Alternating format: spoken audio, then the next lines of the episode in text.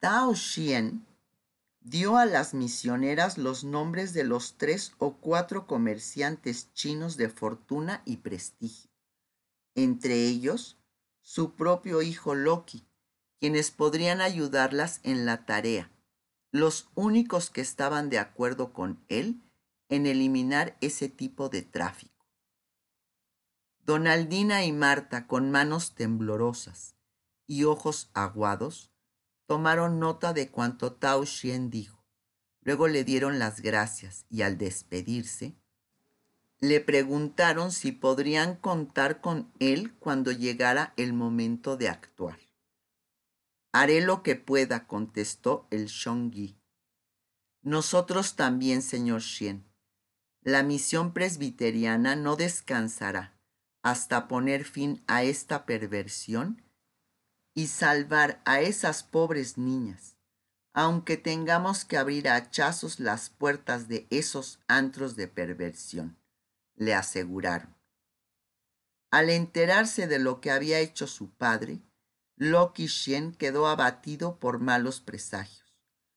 Conocía el ambiente de Chinatown mejor que Tao y se daba cuenta que éste había cometido una imprudencia irreparable. Gracias a su habilidad y simpatía, Loki contaba con amigos en todos los niveles de la comunidad china. Llevaba años realizando negocios lucrativos y ganando con mesura pero con constancia, en las mesas de Fantán. A pesar de su juventud, se había convertido en una figura querida y respetada por todos, incluso por los Tongs, que nunca lo habían molestado.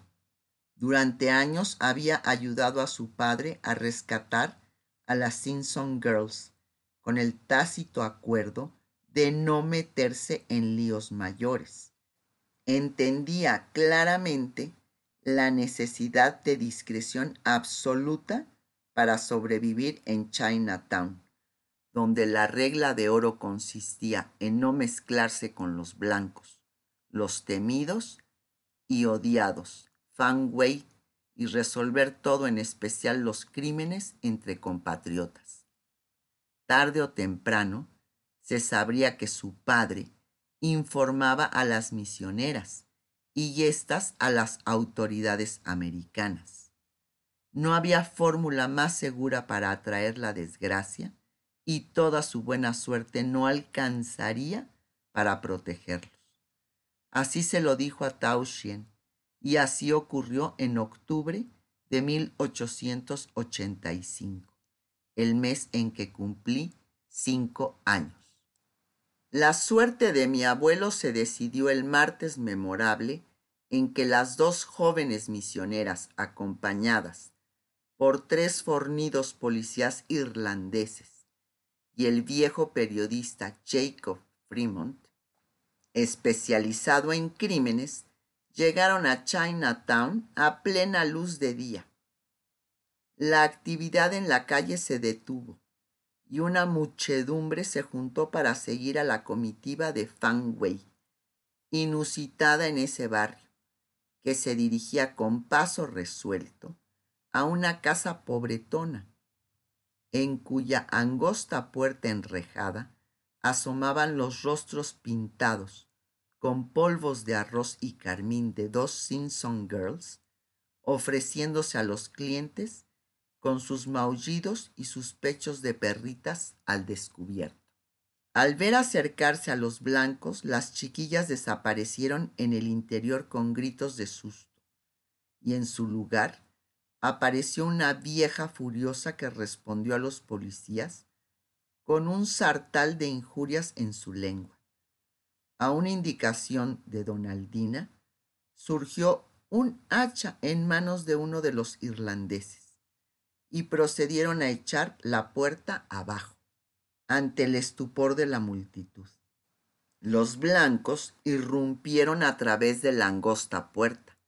Se escucharon alaridos, carreras y órdenes en inglés, y antes de quince minutos reaparecieron los atacantes, arreando a media docena de niñas aterrorizadas, a la vieja que venía pataleando arrastrada por uno de los policías y a tres hombres que caminaban cabizbajos a punta de pistola. En la calle se armó un barullo y algunos curiosos pretendieron avanzar amenazantes, pero se detuvieron en seco cuando sonaron varios tiros al aire.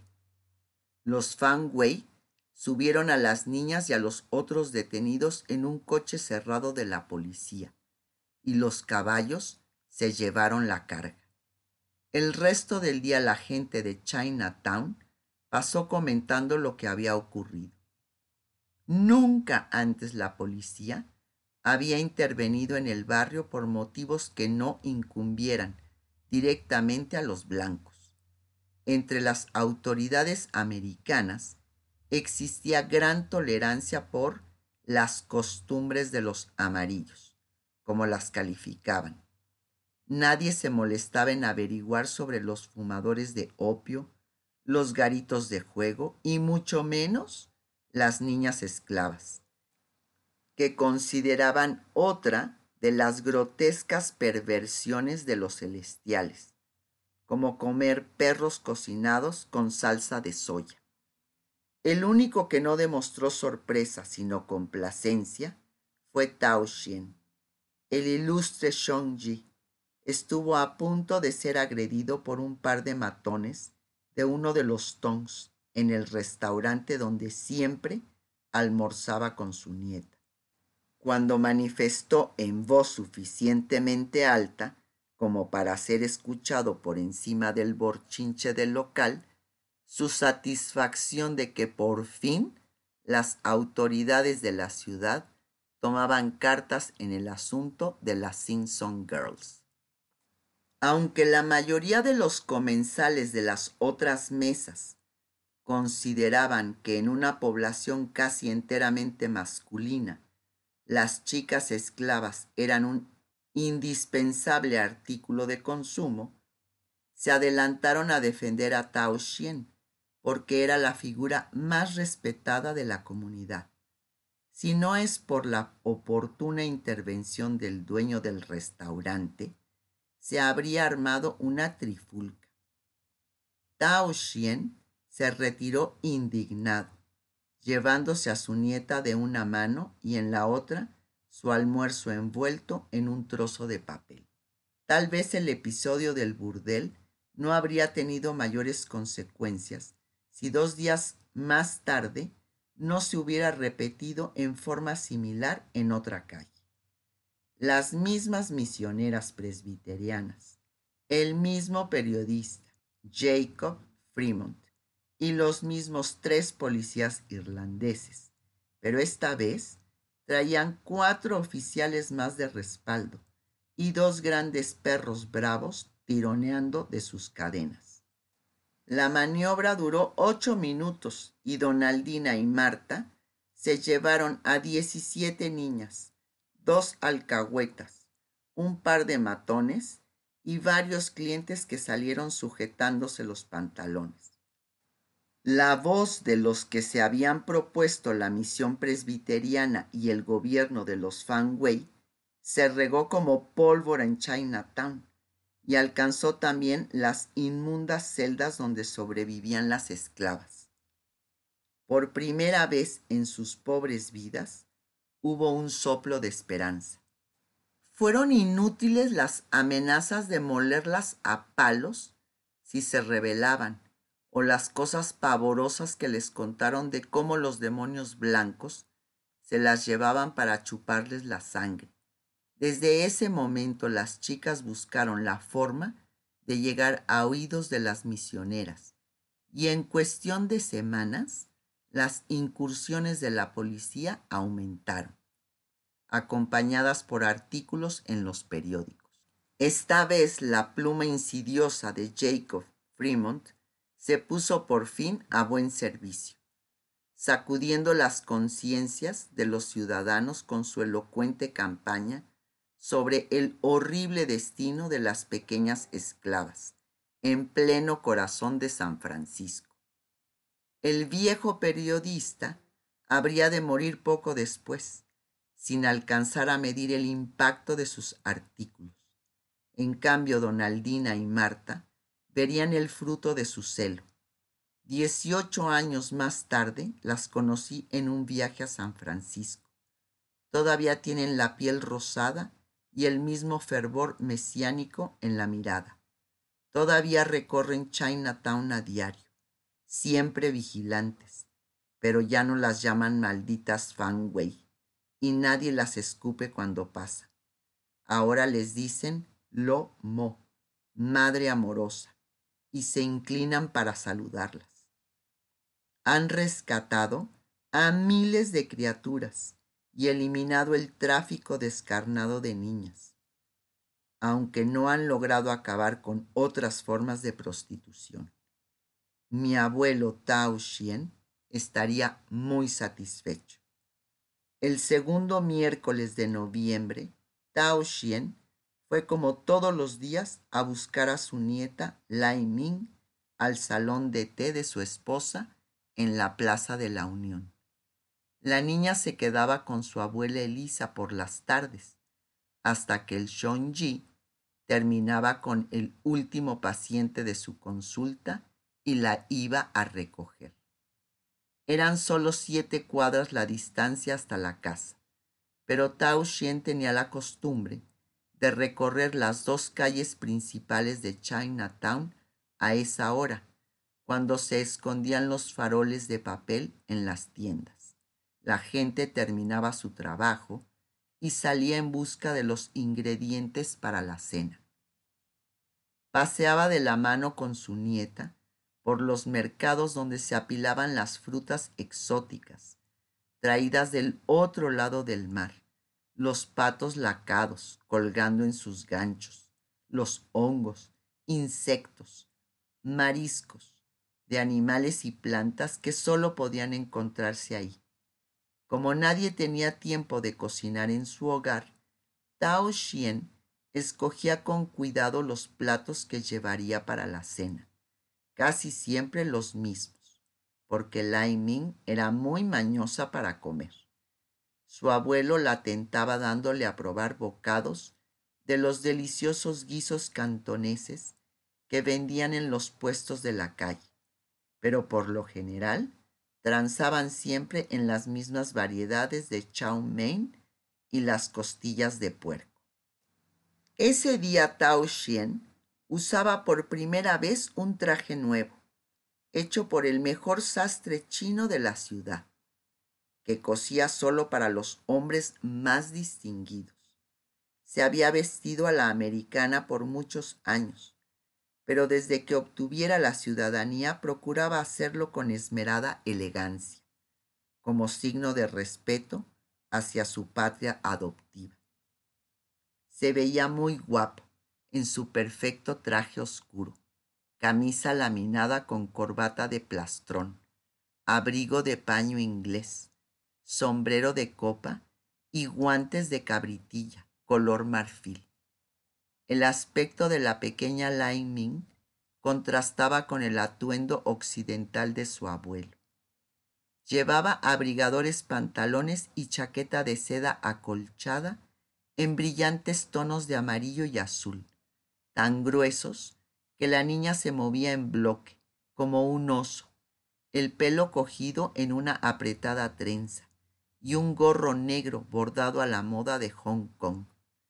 Ambos llamaban la atención en la abigarrada muchedumbre, casi toda masculina, vestida con los típicos pantalones y túnicas negros, tan comunes que la población china parecía uniformada.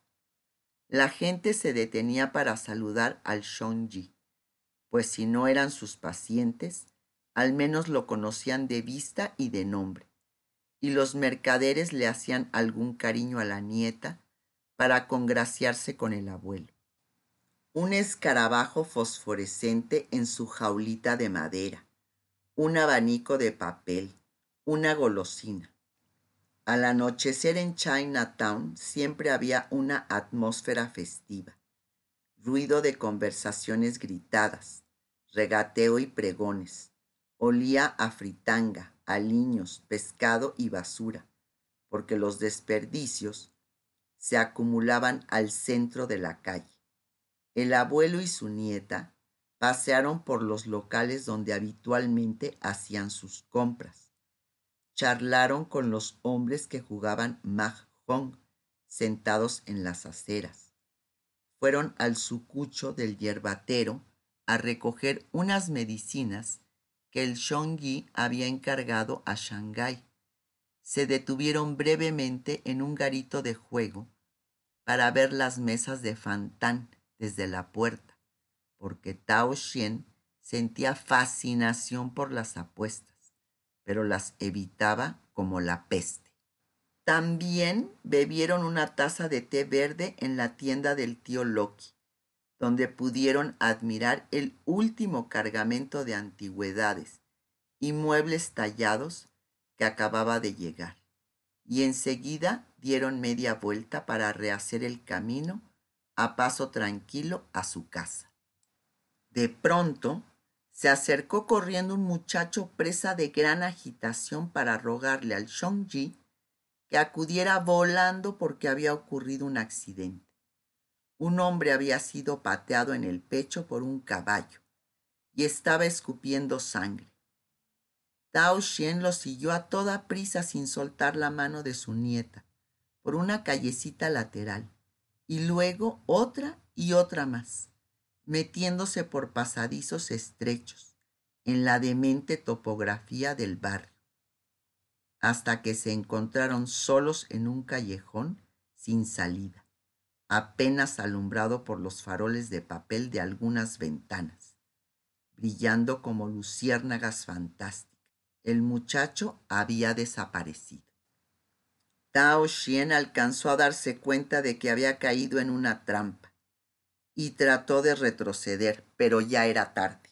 De las sombras surgieron varios hombres armados de palos y lo rodearon.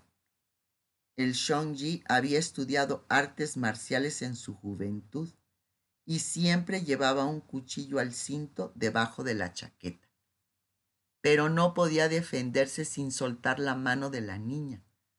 Tuvo unos instantes para preguntar qué querían, qué pasaba y escuchar el nombre de Atoy, mientras los hombres en pijamas negros con las caras cubiertas por pañuelos negros, danzaban a su alrededor. Luego recibió el primer golpe en la espalda. Lai Min se sintió tironeada hacia atrás y trató de aferrarse a su abuelo, pero la mano querida la soltó. Vio los garrotes subir y bajar sobre el cuerpo de su abuelo.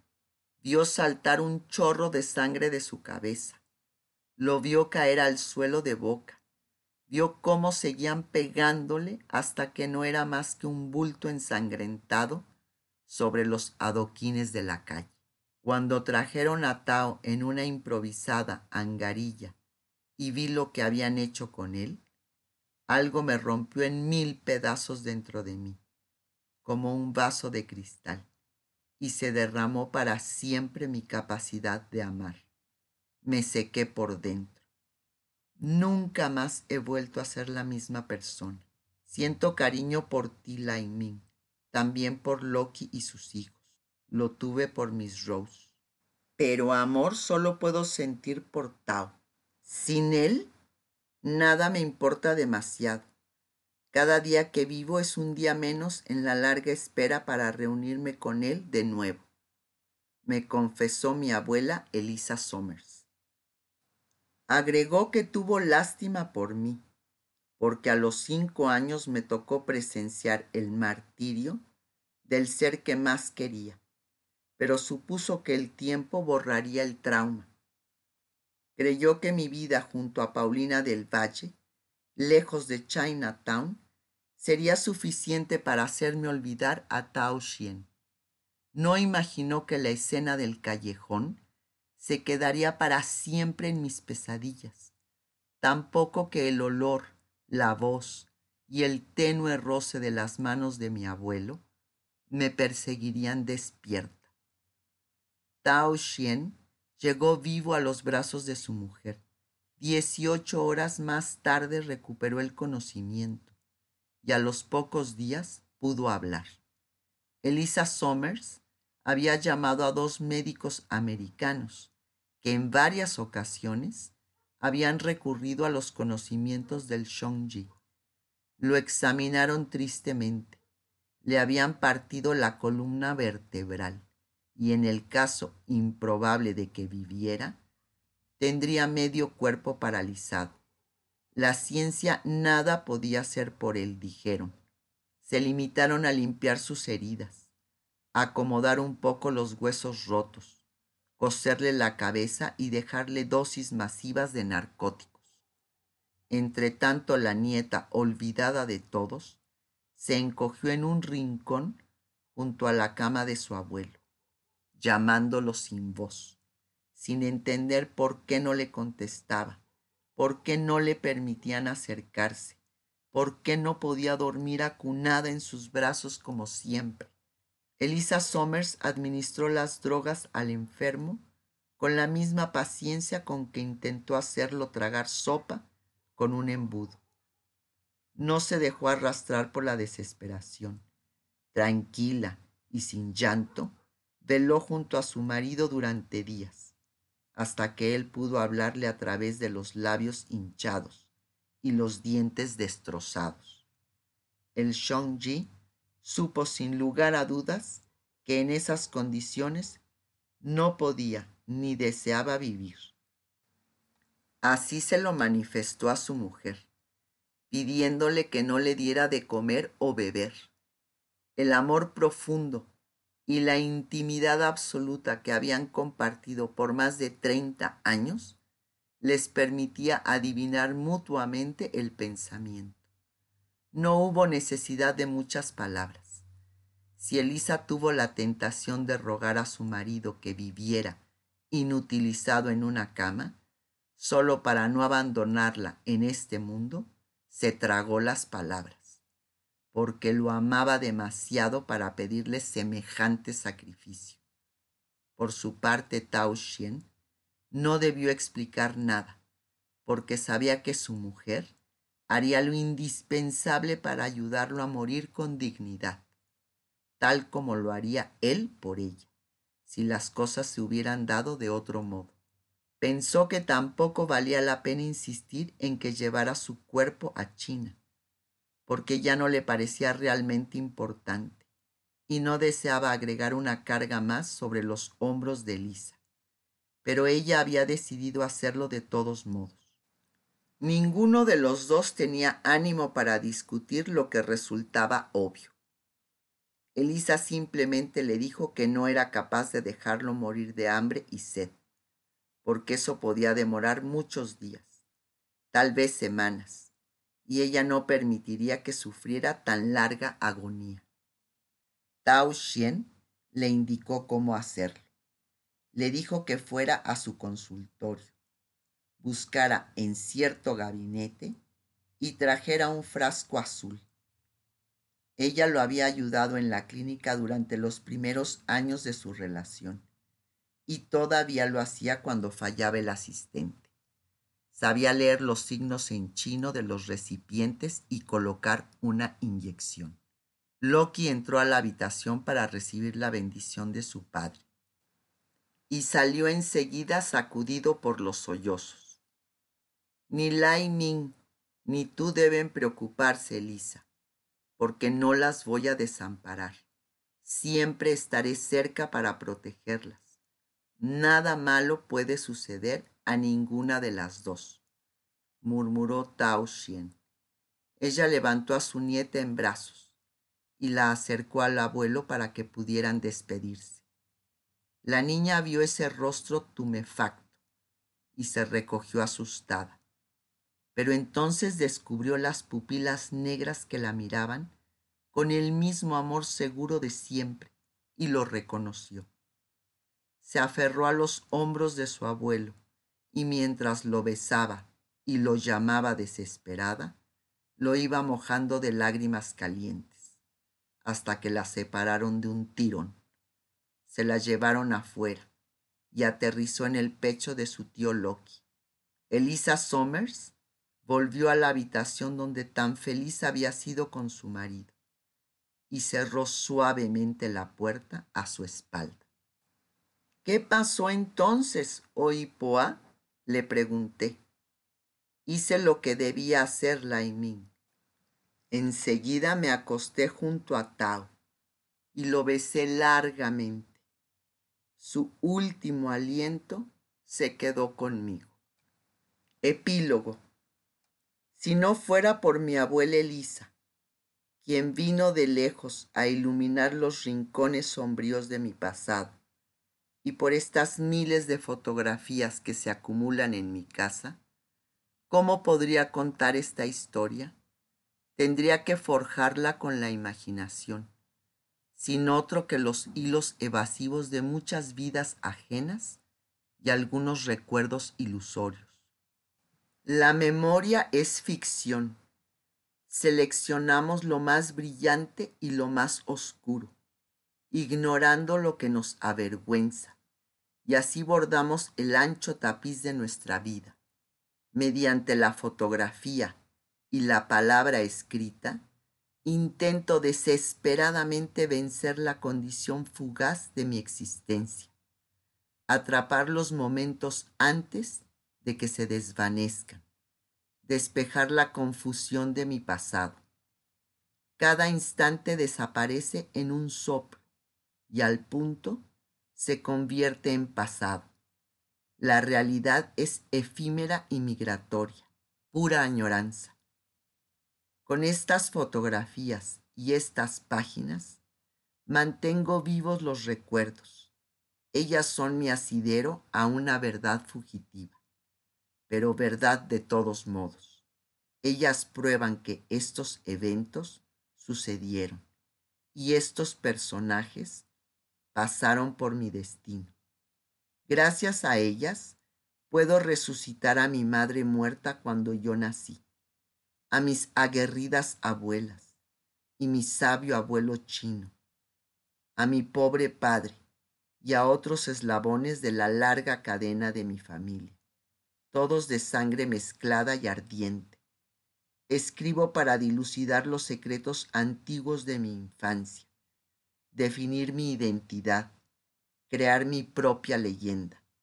Al final, lo único que tenemos a plenitud es la memoria que hemos tejido. Cada uno escoge el tono para contar su propia historia. Quisiera optar por la claridad durable de una impresión en platino. Pero nada en mi destino posee esa luminosa cualidad. Vivo entre difusos matices, velados, misterios, incertidumbres. El tono para contar mi vida se ajusta más al de un retrato en sepia.